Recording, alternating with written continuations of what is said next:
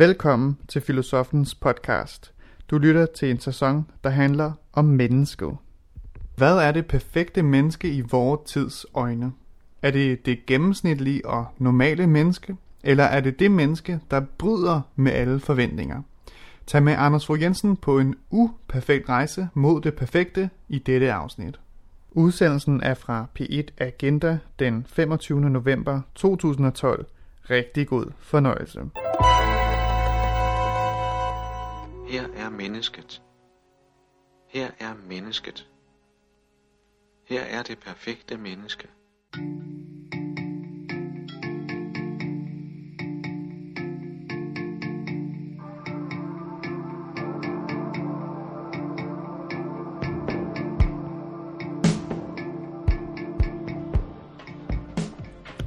Man skulle tro, at den her sætning, Gud er død, at den frigjorde mennesket til at være, som det ville være. Og at det ikke behøvede at leve op til de kristne budskaber mere. Det er en af de første, der siger det, det er den tyske filosof Hegel.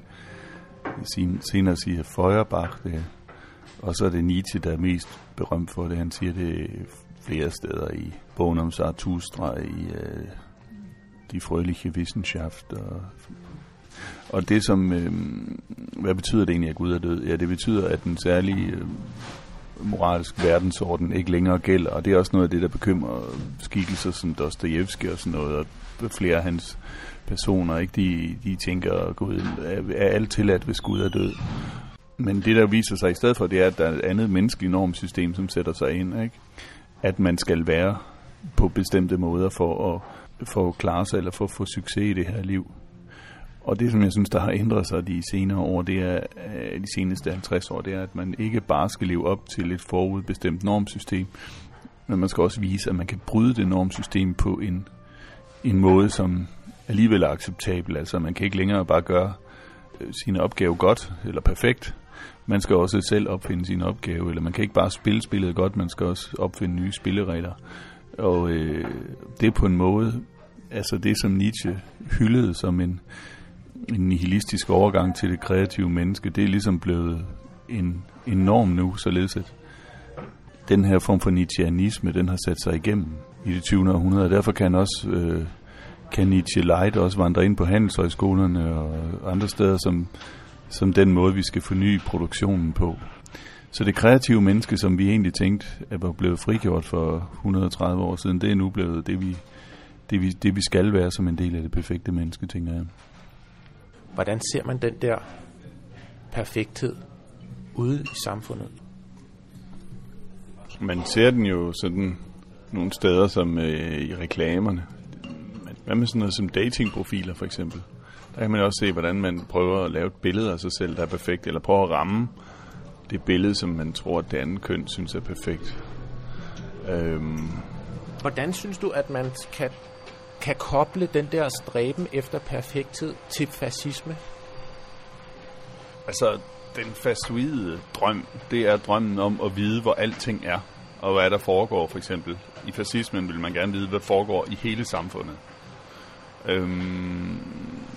Så på en måde skal man sige, at fascismen er drømmen om det fuldstændig rene.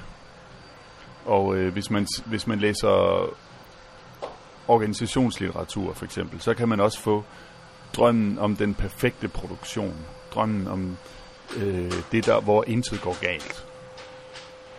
Og så kan det så også være inkorporeret drømmen om at organisere selv, når der går én ting galt. Det vil jeg også på en måde kalde fascistoid, altså i den forstand, at det er det der er helt perfekt. Og altså, det kan godt være, at man har trukket lidt på det metaforisk, når man begynder at sige, at menneskets egen optimering også er fascistoid, men så kan man måske sige, at det er selvfascistoid, på samme måde som anorektikeren er selvfascistoid, altså en total kontrol med fødeindtaget, og på samme måde en kunst, at jeg hele tiden kigger på min egen adfærd, vurderer den, er den nu rigtig, min egen livsførsel, min egen kalender og alt det, der kunne være bedre, ikke? Det kunne man godt kalde en form for autofascisme eller selvfascistoid. kunne egentlig godt tænke mig at sige lidt om det perfektes historie, eller sådan. Er det... Okay, men du er også velkommen til at spørge. Jeg tror altid, at mennesker har forestillet sig det perfekte som noget, der var noget andet end den her verden, eller den her verden i dens bedste forstand. Altså, landmanden forestiller sig den bedst mulige høst. Folk forestiller sig det bedst mulige kosmos. Der, hvor alt er i orden. Og derfor tror jeg, at det er det, der et stykke af vejen skaber myterne. At vi fortæller nogle myter om de perfekte, ikke? Om hvordan Zeus lavede orden i verden, hvordan Demeter, eller Ceres, som romerne kalder hende, skaber den perfekte høst. Og for eksempel i den græske mytologi, der fortæller man også om det perfekte menneske, som de jordiske helte. Det er selvfølgelig Herakles, og så er det Perseus og Theseus og Jason. Og de er perfekte mennesker på den måde, at de hjælper guderne. De er nærmest gudernes løjtnanter.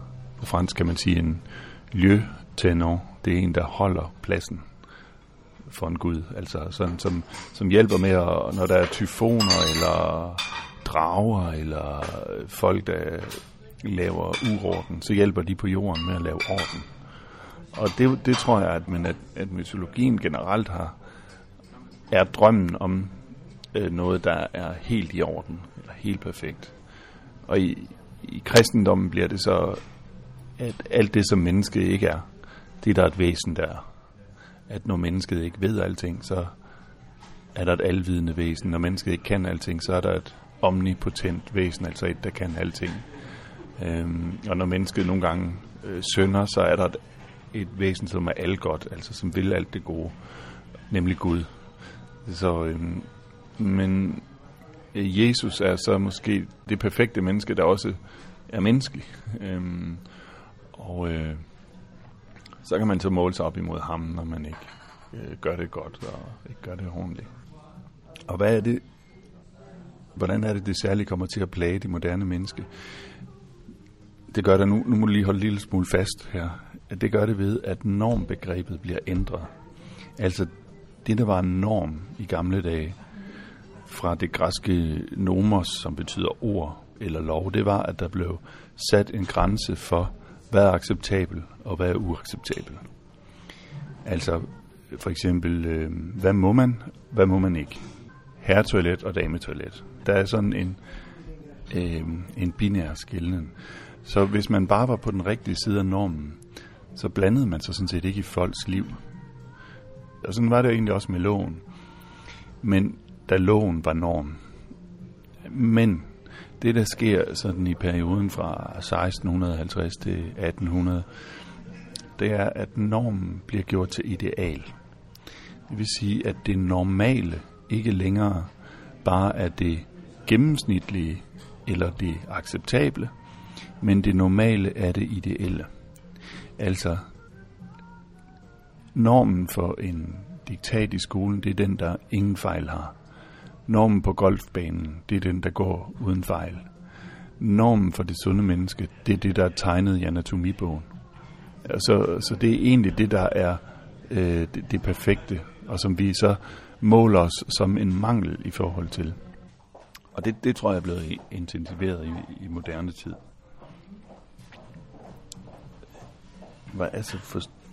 Var det nogenlunde forstående, eller er der noget, sådan skal, altså er det her, som der måske lige skal, hvor lytteren skal hjælpes lidt på vej?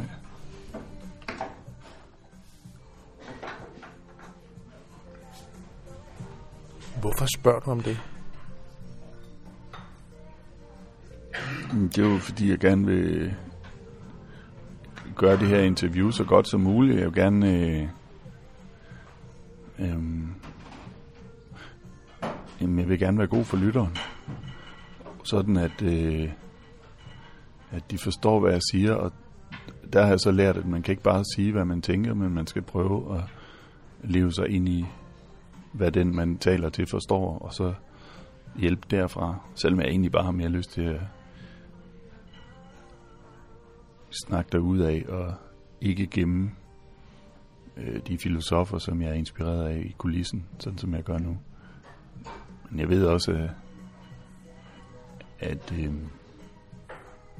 journalister og bestyrelser i tv og radio lægger vægt på, at tingene bliver gjort meget forståelige, og nogle gange, som det virkelig irriterer mig, at de også skal være underholdende. Så prøver jeg bare at se, hvad man kan gøre.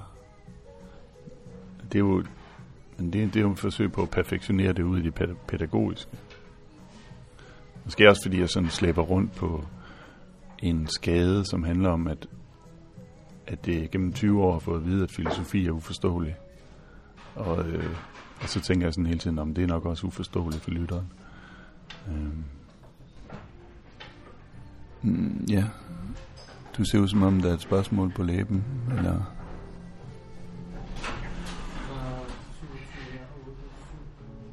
Jeg er bange for at ydmyge et andet menneske. Hvis du udnyder et andet menneske, er du så vil du fremstå som uperfekt. Ja, og alt det, altså al den måde, som filosofer tit får at vide, at de er uperfekte på, nemlig at de er uforståelige, de er ubrugelige, det de laver kan ikke bruges til at eksportere flere varer, skaber ikke flere arbejdspladser, og sådan vil jeg helst ikke fremstå. Jeg vil gerne fremstå som en brugbar. Og der synes jeg, det er virkelig en svær opgave, både at leve op til normen som filosof, og leve op til normen som brugbart menneske i det her samfund. Så brugbarheden, ja, det er sådan en afstand til det perfekte, som jeg virkelig slås med. Jeg kan ikke lade være med at sådan ligesom søge det der underholdende der. Mm. Det er helt klart, altså det kan jeg sgu ikke lade være med. Og det har jeg også sådan forberedt ind i det her interview. Og hvilket leder mig hen til spørgsmålet. Kan der være en idé i at søge væk fra det ideelle eller det perfekte? Ja, jeg tror, at tilværelsen bliver meget mere afslappet af det. Hvis man kan søge væk fra det og ligesom skabe en stemning, hvor man mere i både sit liv og med dem, man omgås, altså et uperfekt hjem for eksempel, det er jo ofte meget rarere at være i, end et hvor det hele ligesom bare er i orden, ikke? Og møblerne er dyre og sådan noget, ikke? Så kan man jo bedre kaste sig rundt i en billig sofa, ikke? Der kan måske være det, at man gør andre mere rolige, hvis man er lidt uperfekt nogle gange. Forstået på den måde, at de får en følelse af, at de ikke skal være lige så perfekte. I de her omgivelser her, hvad kan jeg gøre for at være uperfekt?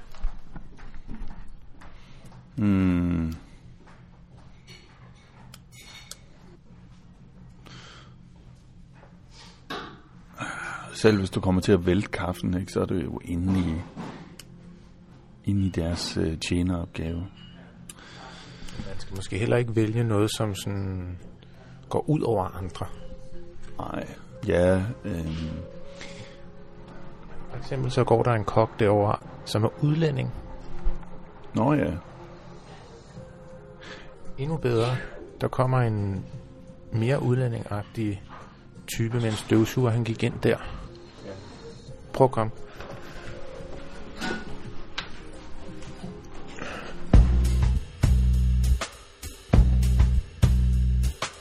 Ja, hvad må der lige sket her? Hvad har vores reporter og filosofen Anders Fogh Jensen mon nu gang i? Altså med ham der, ja. Med støvsugeren. Ja. Ja, hvad kan vi sige? Altså, kunne man gøre noget andet end at sige noget til? Nå, du skal få... Nå, det er det der formål, det er at gøre noget upassende, så han føler sig mere perfekt. Så hjælper det ikke at rive ledningen ud, vel? Fordi så føler han sig bare til grin. Ja.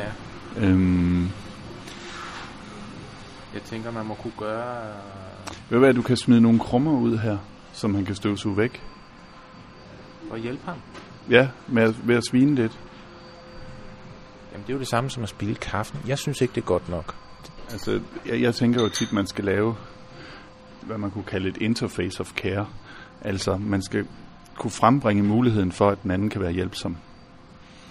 Altså, hvis jeg kommer med en lidelse, hvis jeg kommer til en, der laver mad og siger, ej, hvor er jeg sulten, så får den anden oprejsning ved at føle sig mere som en, der kan give. Jeg kunne også gå hen til ham og så sige, må jeg have lov til at støvsuge for dig? Og kan du så ikke tage den her mikrofon og snakke med Anders? Men, jeg tror, vi kan jo godt prøve, men jeg tror, han vil blive urolig. Fordi han ikke kan få lov at udføre det inde i hierarkiet, som han skal, og så vil de andre tænke, hvad laver? Jeg kan huske, at jeg hjalp sådan en gammel dame, der slæbte sten i Nepal op ad bjerg, og så sagde jeg, skal jeg ikke lige tage din sten en halv time? Og det fik jeg så lov til, men hun er tydeligvis urolig ved det. Ja, okay. Altså, hendes arbejdsgiver så på hende som en, der ikke lavede sit arbejde. Og den her blegfede turist, han slæbte i stedet for. Den her dame i Nepal, hun kunne tænke, eller chefen kunne tænke, nu belemmer de turisterne. Og det samme her, altså, at han ville tænke, nu gør jeg ikke mit job, og de andre tænker, jeg gør ikke mit job, jeg står og leger journalist i stedet for. Så vi kan ikke finde på en idé? Altså, det går heller ikke at rykke hende der tjeneren i hestehælen eller sådan noget. Altså, så må hun jo føle, at gud, hun er sådan en, som man gerne vil rykke i hestehælen. Jeg må jo være lækker, siden han gerne vil rykke mig i hestehælen. Det mener du? Jeg kunne godt have lyst til at rykke i den der hestehælen. Ja, men tror du, det vil få hende til at føle sig bedre? Som et mere helt menneske? Hun kunne godt føle sig lidt som sexobjekt, måske. Det er jo ikke sikkert, at det lige er det, hun helst vil. Vil man så ikke mere vælge en sådan ikke så skolegårdsagtig ting, og så bare gå hen og komplimentere hende?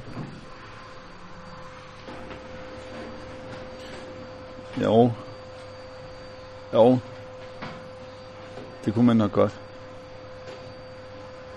Går hun med sin kurv, ligesom vi skal på skovtur. Ja. Hej. Vi laver et interview til P1. Ja. Du tjener her på Hotel Phoenix, ikke? Ja. Jeg vil bare sige til dig, at vi får lyst til at hive din hestehale. Ja. Sidder den perfekt? Nej. Men det er mere ud fra sådan den der, det gør den ikke. Eller det ved jeg ikke, om den gør. Det gør den måske. Altså, hvis kriteriet er, at man får lyst til at hive i den, så sidder den helt perfekt. Men der, så skal den netop ikke sidde helt perfekt. Fordi så er man bange for at ødelægge den. Men det var fordi, vi synes, du var dejlig, og vi har lyst til at hive din hestehale. Okay, det var et kompliment. Tak. Hvordan får du det efter den kompliment? Jeg tænkte mere, at nogen, man havde lyst til at rive i håret, det var måske nogen, som var lidt irriterende. Fordi vi føler måske lidt, at vi maser lidt ind over det, I har gang i her. Men efter komplimenten om, du ser dejlig ud? Det føles meget rart. Føler du dig mere perfekt? Nej, jeg føler mig ikke mere perfekt. Her er mennesket. Her er mennesket.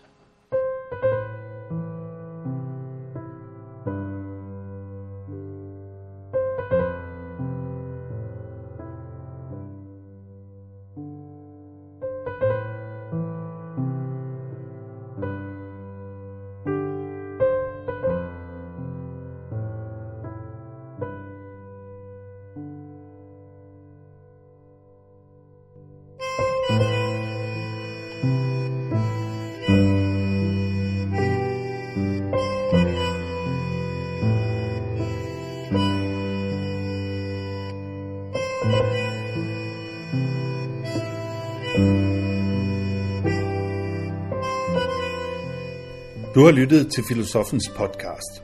Se mere på min hjemmeside, filosofen.dk, og tag med mig på dannelsesrejse. Se dannelsesrejse.dk. Mit navn er Anders Fogh Jensen.